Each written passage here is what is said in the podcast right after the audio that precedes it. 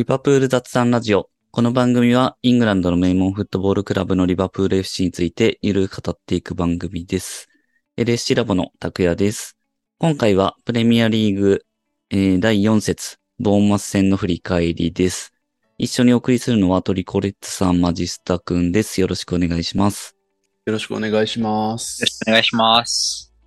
いやー皆さん、明けましておめでとうございます。おめでとうございいます。今シーズンもね、ようやく始まりましたね。始まりましたね。ようやく。っと始まりましたね。いやー、しかもすごい始まり方をしてくれましたね。他の試合に分けてくれよっていう感じはありましたが、あの、バランスが悪いですね。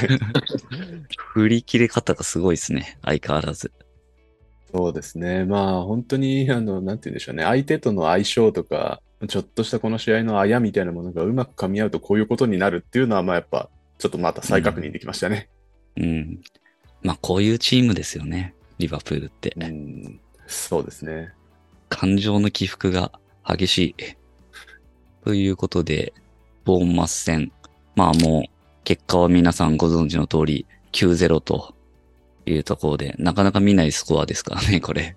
そうですね。まあ、ゴール数も多いんでね、ちょっと、ざさっといきたいですけど、まずは、スタメンは、ファビーニョが変わった感じですかね、前節からは。そうですね。まあ、前節の3センターがあのうまく機能してたかと言われると、まあ、ちょっと微妙なので、うんやっぱりファビーニョいるなっていう判断になったんでしょうね、アンカーには。うんはいはい。まあ、コンディションがどうなのかみたいなところも気になるところかなと思いますけど、この試合に関しては特にファビーニョも全然、あの、悪くなかったというか、良かったですよね。そうですね。はい。あのーなんて言うんでしょうね。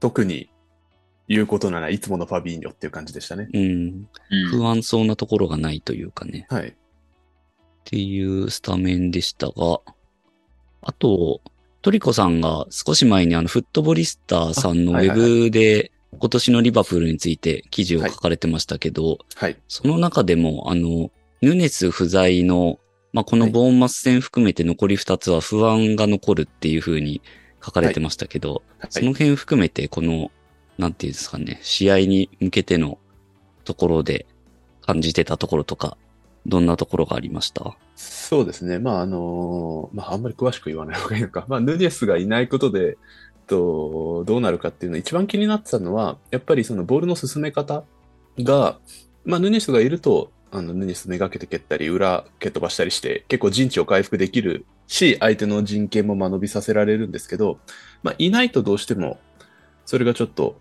えー中がごちゃごちゃってしちゃうのと、中盤の陣線があんまりうまくいかないというところで、えー前進がうまくできないなというところが一番気になってたんですが、そういう意味で言うと、この中盤、今日の日、えー中盤3枚も、そんなにちょっとなんて言うんでしょうね。期待をすごくしていたわけではないですね。うん。うんまあ特に、あの、右インサイドエリオット、左インサイドヘンダーソンという形になると、ヘンダーソンが抑え気味にして、ダブルボランチ、エリオットトップ下の4-2-3-1みたいな形になることが多かったんですけど、それでフィルミーノが中にいると、まあなんか、なんて言うんでしょうね。ダブルトップ下みたいな形になるというか、フィルミーノと並んで。みたいなのがうまくできればいいんですけど、ちょっとそれがまだ連携うまくできてない感じがしたので、それでどうなるかなというのはちょっと気になってましたね。なるほど。はい。で、ああとこの形で言うともう一つはあの左インサイドハーフのヘンダーソンっていうのが、これまであんまりうまくいった試しがないので、うん、そこもちょっと不安でした。そうですね。でも結構その中盤の部分って、チアゴがいないケースって、まあ、はい今シーズンもまあまあ出てくるのかなと思うんですけど、今までの感じからすると。そうですね。そうすると、そこ、その時に結局どうするのかっていうのは、ずっと課題としてあり続けるって感じですかね。そうですね。多分それはもうしょうがないと思います。それはどう解決していくんですかね。まあ、フィルミーノ調子いいので、あのこの試合もそうですけど、あの今シーズン始まった頃から結構フィルミーノ調子良かったと思うので、うん。まあ、彼とか、あとディアスが下がってきてボール受けるっていうパターンはあるので、その辺うまく利用しながら、逆に中盤が飛び出していくような、あの、この試合でも結構見られたんですけど、うん。あの、フィルミーノが下がって中盤が前に行くみたいな、インサイドハーフが前に行くみたいな、それで、えっ、と、ビルドアップもしつつ深さも取るみたいな形をもうちょっと徹底していく感じになるのかなと思います。ちょっとやり方を変えてっていうところなんですかね。そうですね。そうですね。まあ、やっぱり、ちょっとインサイドハーフ、今まで、なんて言うんでしょうね、おとなしかったというか、うん。どういう形にするか模索してたところはあるので、あの、この試合は一つ、それで言うと形できたかなと思います。なるほど。まあ、だいぶ枚数がっていうところはすごい言われてるし、まあ、この先も課題になり続けるのかなってところですけど、補強も残り数日ですけど気になるところですよね。そうですね。クロップが結構はっきり明言しましたからね。うんまあまあ珍しいですよね。うん。普通ね、クロップに限らず監督ってあんまああいうこと言わないですよね。うん。だいたい今の戦力で満足してるというかう、ん。そんなにこう取ることを明言しないですよね。はい。うん。ただな、なんでしょうね。あれは誰向けの発言だったのか、なんか、ピンとこないところもありますけど。そうですね。うん。またそれを言った後に、この9-0で勝ったからなんか難しくなるな。オーナーもね、ちょうど見に来てたタイミングうんですからね。そうですね。いいじゃんって言われちゃいますよね。そう。調子いいなって。マジスタはどうですか？今、いろいろ話してたところ含めて。そうですね。まあ確かに、こう、現状を組める、現在のメンバーでの、まあベストメンバーだったかなと思うんですけど、やっぱりトリコさんのおっしゃるように、ヘンダーソンの左サイ、インサイドハーフっていうのは気になっていて、かつその問題がシーズン通してなかなか解決しそうにないっていうのは不安ではあったんですけど、まあ、この試合確かにボビーと、えっ、と、ディアスが落ちてきたりとか、あとはヘンダーソンが下がったスペースをこう結構珍しくロバートソンがこうドリブルで侵入していったりとか、あの中にこうインナーラップしていく形が見られて、まあ、そういった感じでこう、ヘンダーソンがまあ完全な敵役とは言えないけど、まあ、他の選手で補っていくっていう形を取るしかないんじゃないかなっていうふうに思っていて、まあこの試合はそれができていたので良かったかなと思いますね。うんうん。そうですね。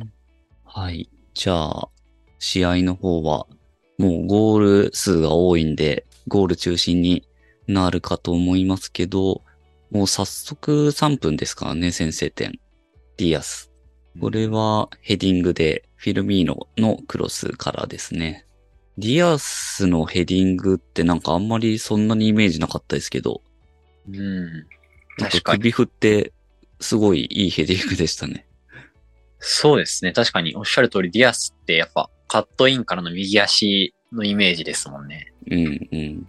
この試合のディアスは両方ともヘディングだったんで確かにそうそうそう。珍しいうん形でしたね。うん、これが今シーズンというか、久々の先制点ですよね。そっか、7試合ぶりにそう先制されなくて済んだんですね。そうなんですよね。まあやっぱり、なんて言うんでしょうね。先制点を取られるっていうことは、まあ絶対的にあの良くないなっていうのを、当たり前ですけど再確認したというか、うん。あの、パレス戦とかもすごい、なんでしょうね。めちゃくちゃ良かったのに、先制点だけポコって取られたから、それで流れ乱しちゃったところもあるので、うん。やっぱり試合優位に進めていく上でそこはすごくこだわるべき点だなと思いましたね。ですね。まあ3分ですからね。早いですね、これは。うんで、2点目もまたすぐですからね。6分エリオット。これは、ナイスミドルシュートですね。いやー、痺れましたね、これは。う。うんん。プまたレ、ミア初ゴール。そうですね。エリオットっていうのが良かったですよね。うん。うん。なんか、こう、その後の喜びの時とかも、ちょっと泣いてたりしたりして、そうですね。そこが、ちょっとグッときましたね。うん。これはなんか後から、えっ、と見ましたけど、おばあさんが亡くなったっていう、はいえーところもあったみたいで、そういう涙を流してたみたいな感じですかね。ねそうですね。まあ、あと、プレミア初ゴールっていうのもあったのかなってうんうんところですけど、まあ本当、エリオットってなんかエモーショナルというか、応援したくなりますよね、見てて。もうリバプールファンとして最高の若手というか、応援したくなる存在ですよね。そうですね。まあ、エリオット的にもここでちょっと結果が出たというか、数字についてよかったですね。うん、そうですね。開幕からあの、プレー自体は良かったと思うんですけど、うん。まあ逆にその分結果が出ないと、なんか難しくしちゃう選手もいるので、うんうん。またこんだけあの、なんて言うんでしょうね、気持ちいい形で結果が出て、すごく良かったですね。そうですよね。という、もう序盤からリバプールペースでどんどん進んできましたけど、右サイドは結構なんか生きてるのかなって印象ありましたけど、序盤から。そのあたりはどうでした？そうですね。あのーまあ、どっちから前進するかってパターンどっちもあったんですけど、あの、ボンマスが結構前から一つ構えに来たは来たんですが、あの、リバプール、まあ左右結構広く使って、えボール前進させられるっていうところもあって、そのスライドが必ずどっちかのサイドでは間に合わないっていう形になってましたね。で、まあ特に右サイドはアーノルドがいたり、あの、前線、サイドと絡んでいくのも、まあエリオットがいたりしたので、まあそっちがサイド攻撃としては割と軸になったかなと思います。ただ、えっと、ロバートソンの方でも、なんかロバートソンから結構縦に速く進むっていうパターンはあったと思うので、まあそれはそれで生きてはいたかなと思います。うんうん。なるほど。あとはその後もだいぶチャンスはずっと続いてましたけど、サラーのチャンスもすいくつかありましたよね、この後。はいはいはい。そうですね。結果的に9ゴール入ってサラーのゴールはなかったっていう形ですけど、まあサラーも取りたかったですよね。やっぱり。そうでしょうね。もう、あの、試合の最後の方は、サラーほとんどトップにいましたからね。そうですよね。まあ、9ゴール入って、サラーが1点も取ってないっていうのが、まあ、いいことといえばいいことっていう感じもしますけどね。うんまあ確かに、うんサラー頼みじゃないうん。状態になってるというかね。ね。サラーのまあ惜しいシーンとかもありつつ、3点目が、3点目が28分。トレント。これは強烈なミドルでしたね。これはすごかったですね。これはすごかったし、多分観客に言われなかったら打ってなかっただろうなと思いました。そうですね。そういう意味ではね、観客のアシストみたいな。そうですね。本当そうだと思いますね。これでももうなんかその動きと、そのポジションというか、サイドバックのそれじゃないですよね。そうですね。このシュート打つ前に、あの、左サイド狙って打つので、一瞬右にボール動かしてコース作るとかも、自然ですけど、うまいですよね。うん。この辺は本当にもう感覚あるなというか、それこそサイドバックのそれではないなと思いますね。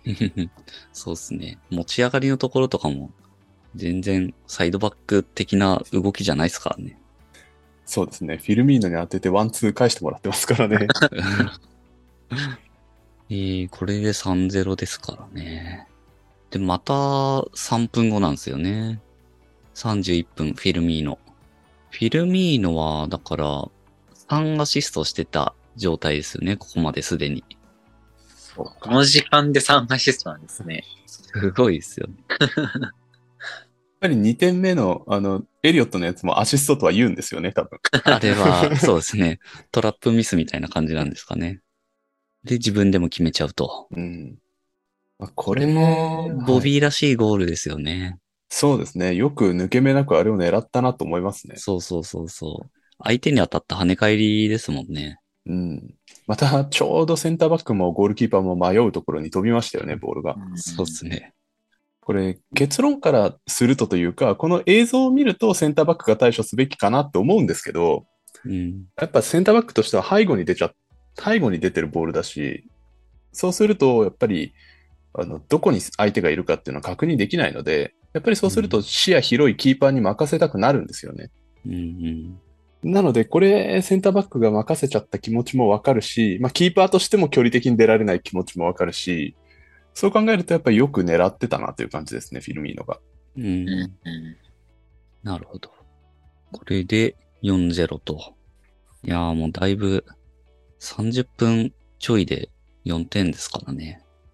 で、前半それで終わらないと、えー、アディショナルタイムにコーナーキックから大工が押し込むというところで、大工様来ましたね。いやー、嬉しかったですね、これは。まあ、いろいろ言われてましたからね、ここまで3試合は。うん。うん。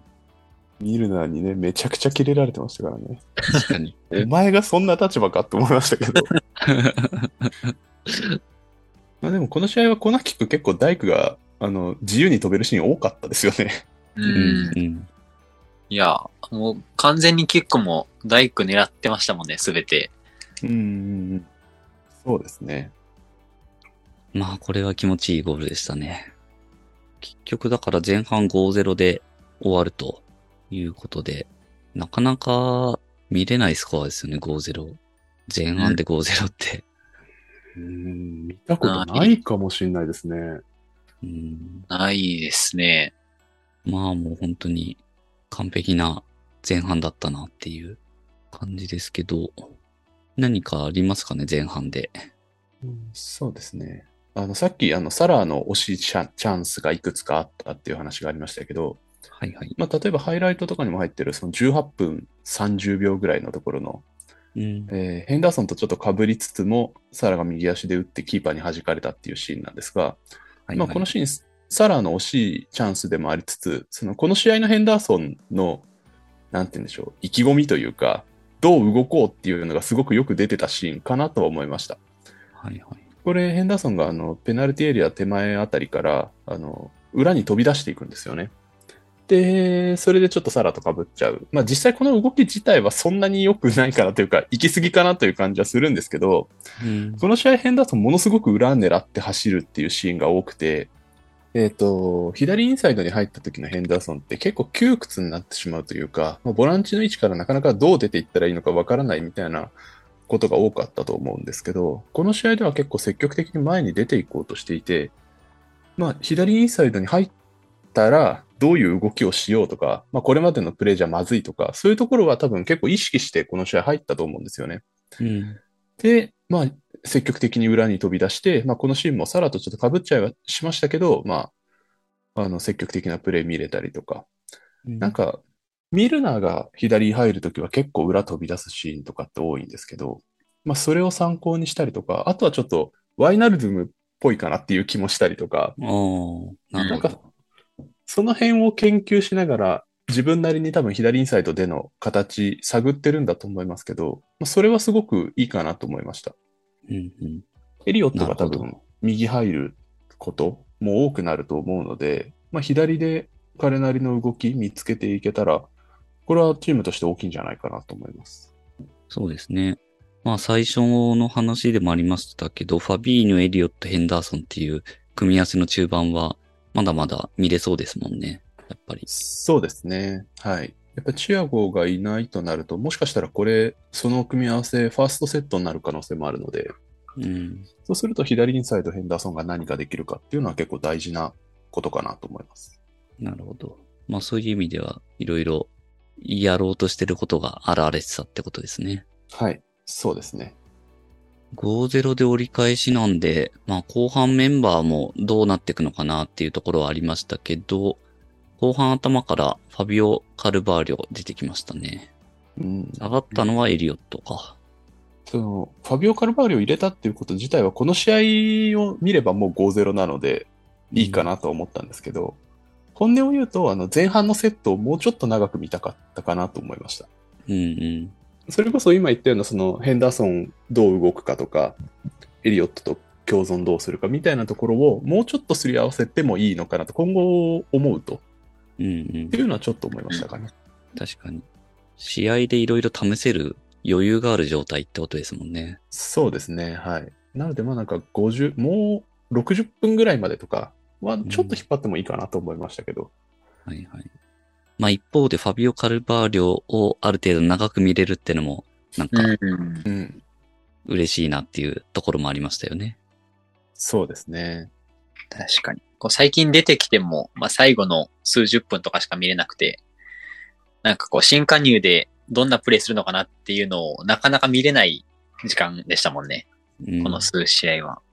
なんで、まあまあ確かにトリコさんのおっしゃる通り、まあ最初のセットを見たかったっていうのもある一方で、まあハビオ・カルバレを逆に45分間丸々見れたのは初めてなので、それは逆に嬉しかったポイントかなって思ってます。うん。はい。その交代があり、えー、もう始まってすぐですね、えー、オウンゴールで6点目。うん。うん。これはなんか、こう、まあこれだけ点差をつけて、ディフェンダーからするとさらにオウンゴールっていう、ちょっと、あの、かわいそうな形になってしまいましたね。なんかこう、こちら側としても、ディアスが決めてればハットトリックになっていたし、トレントにアシストもついていたしっていうので考えると、オウンゴールじゃない判定にしてほしかった。ですけど これはまあそもそもオフサイドが VAR でも入って、えー見られてましたけど、判定としては関与したかどうかっていうところが、まあなんかそのジャッジポイントになってたんですかね。そんな感じですよね。うーん、なんか、でも現状のルールだとオフサイドかなとは思ったんですけど、最初見たときに。うん。まあ、ディアスがいなくても、このディフェンダーはミスしていたというか、オウンゴールになっていただろうっていう感じなんですかね。そういうことなんですかね。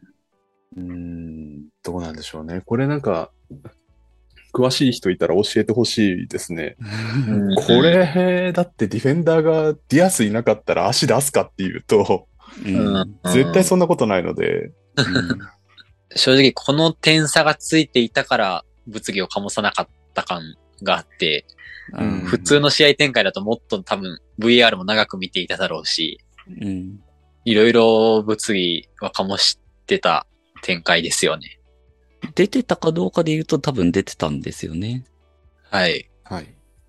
関与してたかどうかのところで、反、あの、VAR で見られてたってところで、まあ、まあまあ時間かかってましたもんね、やっぱり。うん。多分出てたかどうかのジャッジだったらすぐ結果出るんで、あんなかかってなかったと思うんで、うん。ってなるとやっぱり関与の問題なんですかね。そうだと思いますね。うん、難しいですね。ディフェンダーとしては、だから、あれ、逆に触れなくてディアスが触って入ってたら、オフサイドだったっていうことですよね、多分。ああ、そうなりますね。うん。それ、なんか残酷ですよね。確かに。確かに。うんそういうことになっちゃいますね。そう、なんかそこどうにかなんないのかなと思いますね。あの、まあ、まあ結局リバプールが点取ってるんでいいっちゃいいんですけど、はい。なんかちょっと複雑な気持ちです。確かに。まあ、これで6点目と。で、次が、えー、フィルミーノのゴールですね。これは、ロボがシュートなのかクロスなのか、まあ、打ったところをキーパーが弾いて詰めてっていう感じですかね。うん。うん。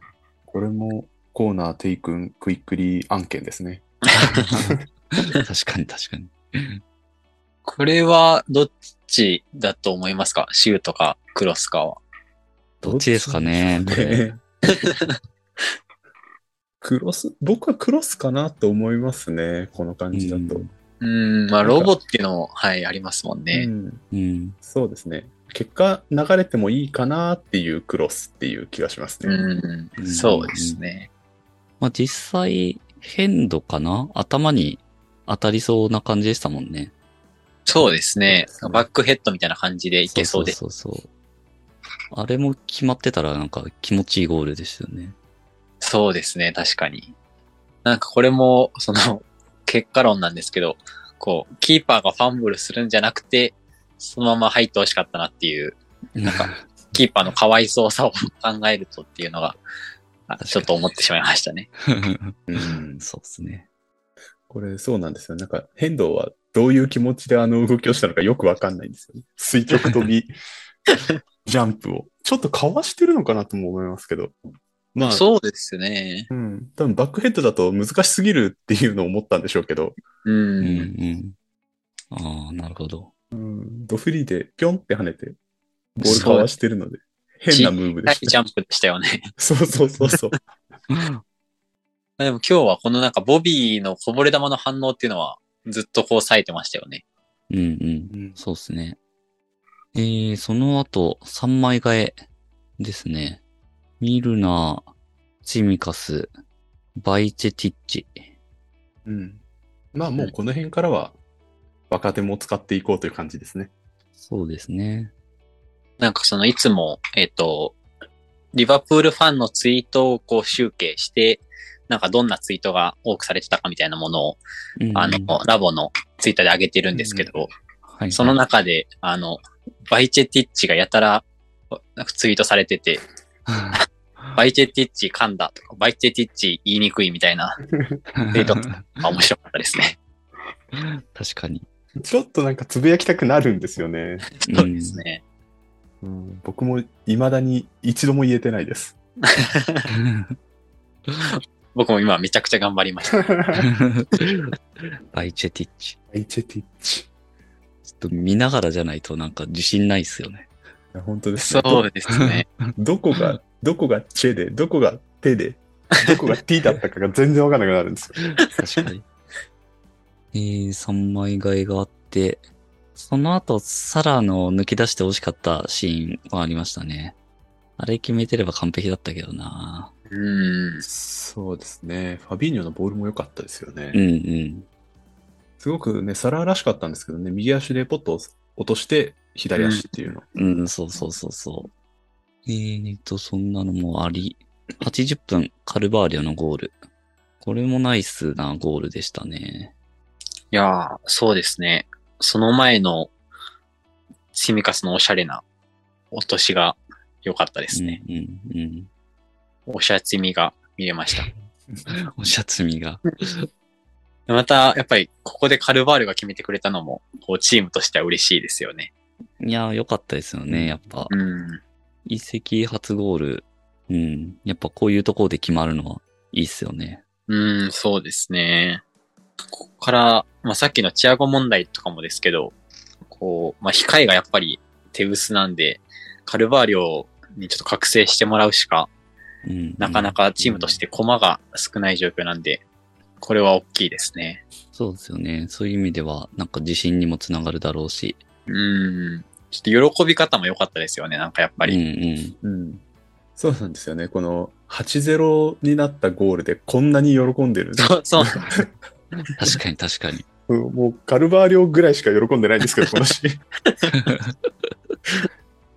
でもやっぱりね、あの、移籍初ゴールってことで、彼本人にとってすごく大きかったんでしょうし、う。うんん。またどんどん調子上がっていくんじゃないかなと思いますね。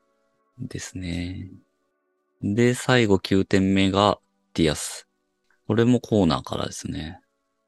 ツィミカスは2アシストですね、だからこれで。うん。うんそうですね。ディアスも2点目ですね。これもうまい合わせ方でしたね。ボールも良かったし。うん。3分に決めて85分にも決めてんのか。最初と最後ですね。そうですね。いやー、これで9-0。10点目っていうね、可能性もあったって考えるとすごいですね。最後。うんいや、最後、完全にこう、選手も、スタジアムも10点目を狙いに行ったよね。そうそうそ勝ってるのにやたら早くリスタートするみたいな。うんうんうんう。そうそう。そう。流すとかそういう感じじゃないですもんね。もう雰囲気が。そうですよね。10点だと、記録なんですよね。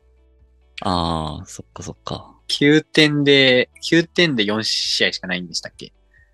うん。だと思うんで。うん。10点もありそうでしたけどね、全然。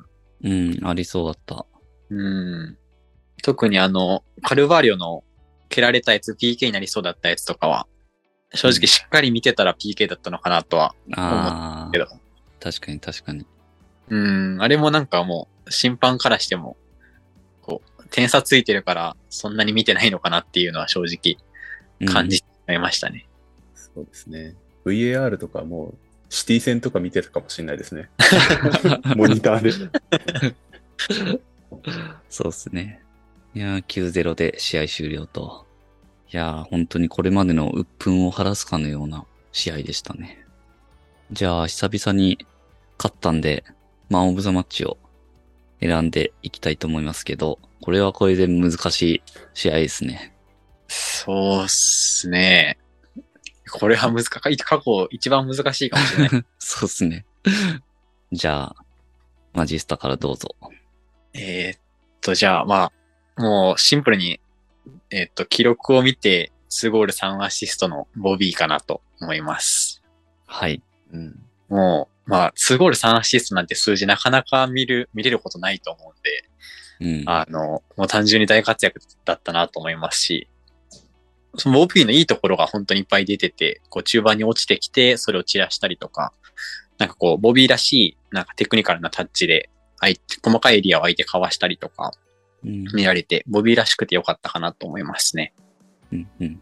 あとはこう、ヌネスがやっぱりこう、台頭してき、してくるっていう流れで、まあ、トリコさんの記事の中でも、このヌネスはオプションじゃなくて、しっかりとこう、リバプールの新しい、なんか軸になっていくっていう感じの期待がされていると思うんですけど、まあその中でやっぱりこう、ボビーが活躍してくれるっていうのは嬉しいポイントですね。うん。そうですね。まあ僕もボビーかなと思いますけど、もう理由は一緒です。もう、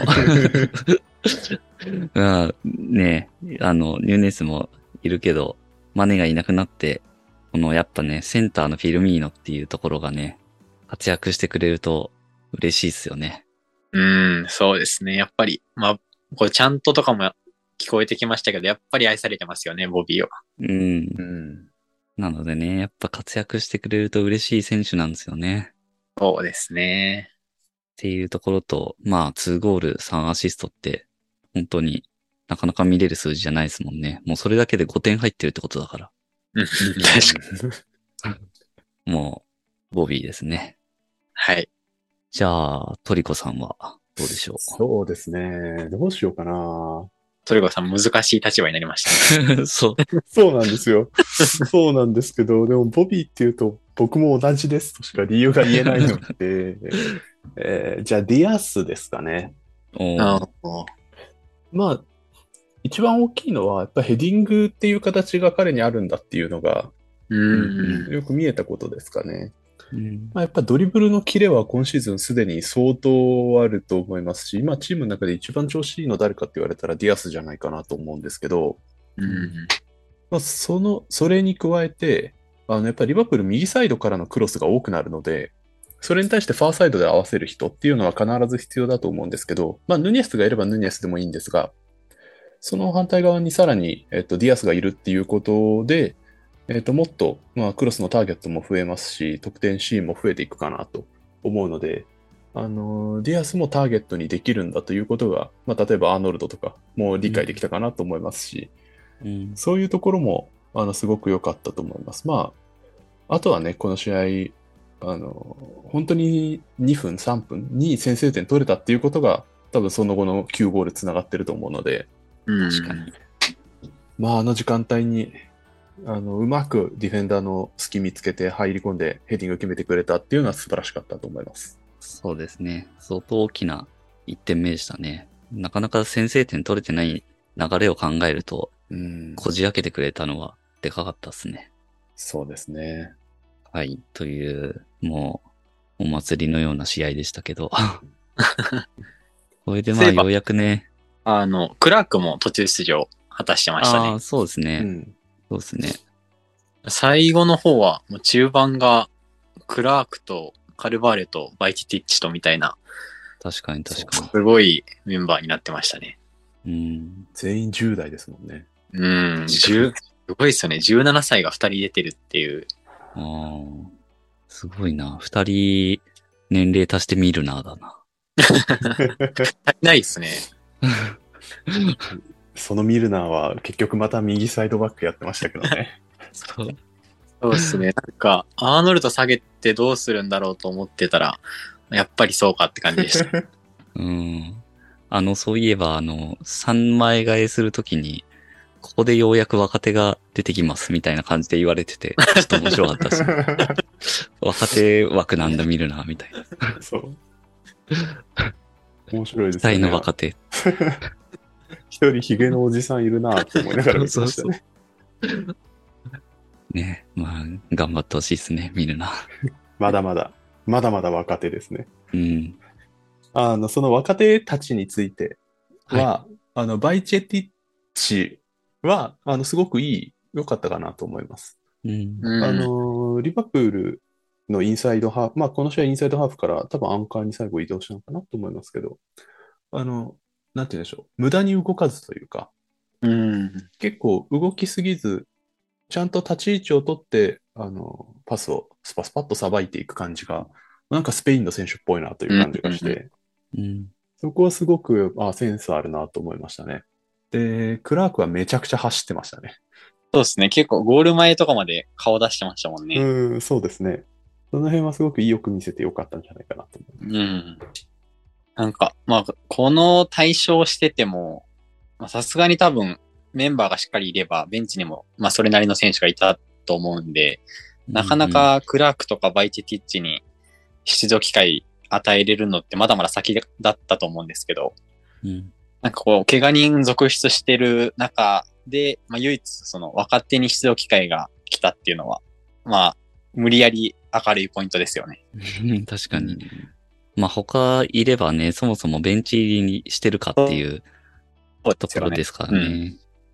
これ、そうですねこの経験が、そうですね、今後もっと先に成長して生きてきたら嬉しいなって思いますね。ですね。はい。ということでね、ようやく4試合目にして初勝利ということで、まあ、こっからですね、まあ、これを続けていけるかっていうところが大事かなと思いますけど。はい。次の試合が、えっ、と、そんな、もうすぐ来るんですよね。ニューカッスル戦がそうですね9月1日の、えー早朝だから、うん。現地だと水曜ってことですもんね。そうですね。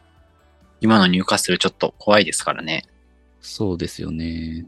ここで中3日で、アンフィールドで入荷する戦あって、その後、中2日で、マージーサイドダービーですか？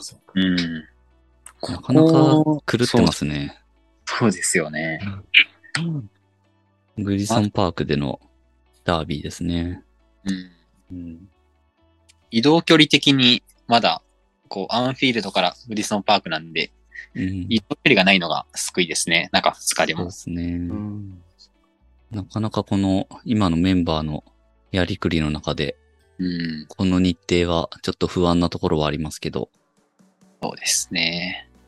いやー、だいぶ連戦続きますね。その後も、チャンピオンズリーグのナポリ戦があって、週末またウルブツ戦があって、っていう感じで続いてきますからね。ちょっと厳しいですよね。うん。まあ、ね、えっと、マージサイドで、えーヌニエスが帰ってくるんですよね。でそうですね。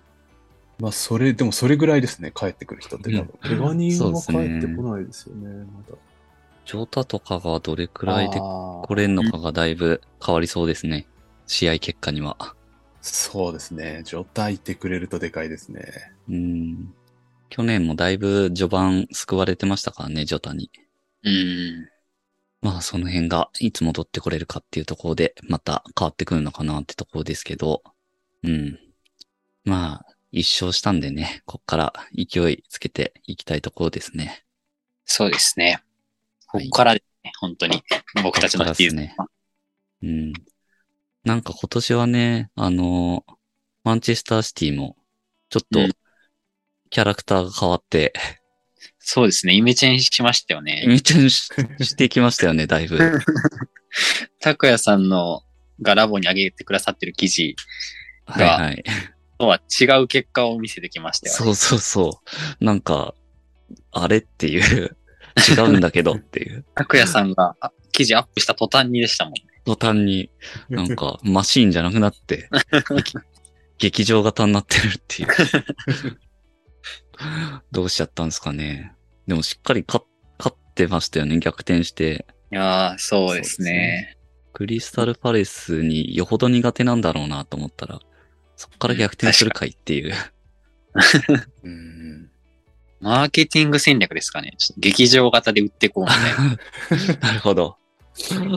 まあ確かにその方がファンは喜ぶっちゃ喜ぶかもしれないですね。うん。ちょっとマシーンじゃ面白くないみたいな。うん。入荷するにはでも引き合いしてたのか。そうですねそ。うですね。その試合も3-3ですからね。そうそう。だいぶ、なんか、シティらしかなる感じになってますよね。うん。ちょっとどうなっていくか。プレミアはやっぱ楽しいですね。何が起きるかわからないっていう。うん。いやー、そうですね。チェルシーもリーズに大敗したりとか、ちょっとうんうん序盤は面白いですね、めちゃくちゃ。そうですね。まあ、リバプールがちゃんとついていけるかってとこですね。うん、そうですね。まずは。ついていけなかったら全然面白くないですからね。そうそうそうそう。そういうことなんですよね。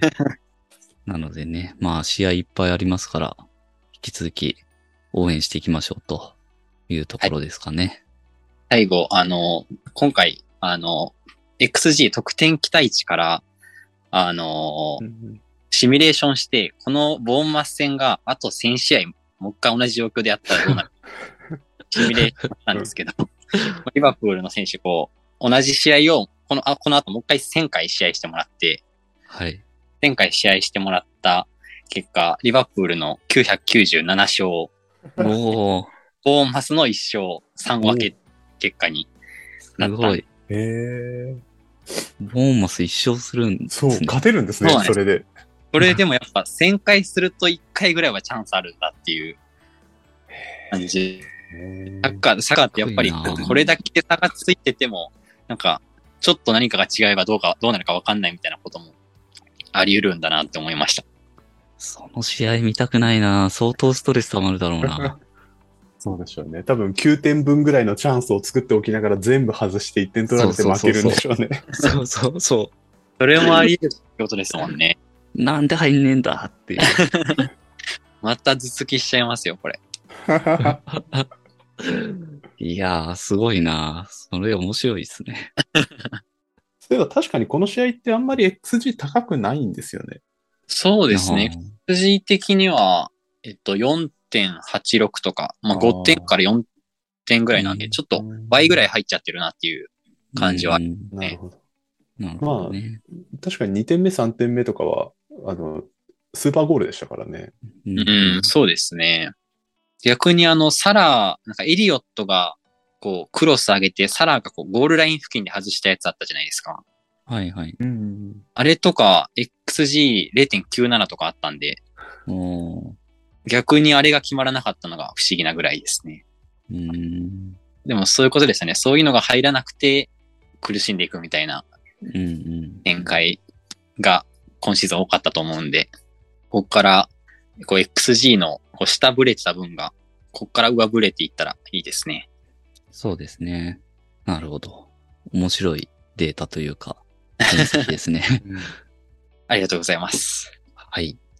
じゃあまあそういうところも注目して応援していきましょうというところですかね。はい。はいはいでは、感想なども、えー、ハッシュタグリパプール雑談ラジオをつけてツイートしてもらえると嬉しいです。この番組は、リバプールを日本一応援するのが楽しい欧州サッカークラブにというミッションで運営している LAC ラボがお送りしました。それでは、また次回。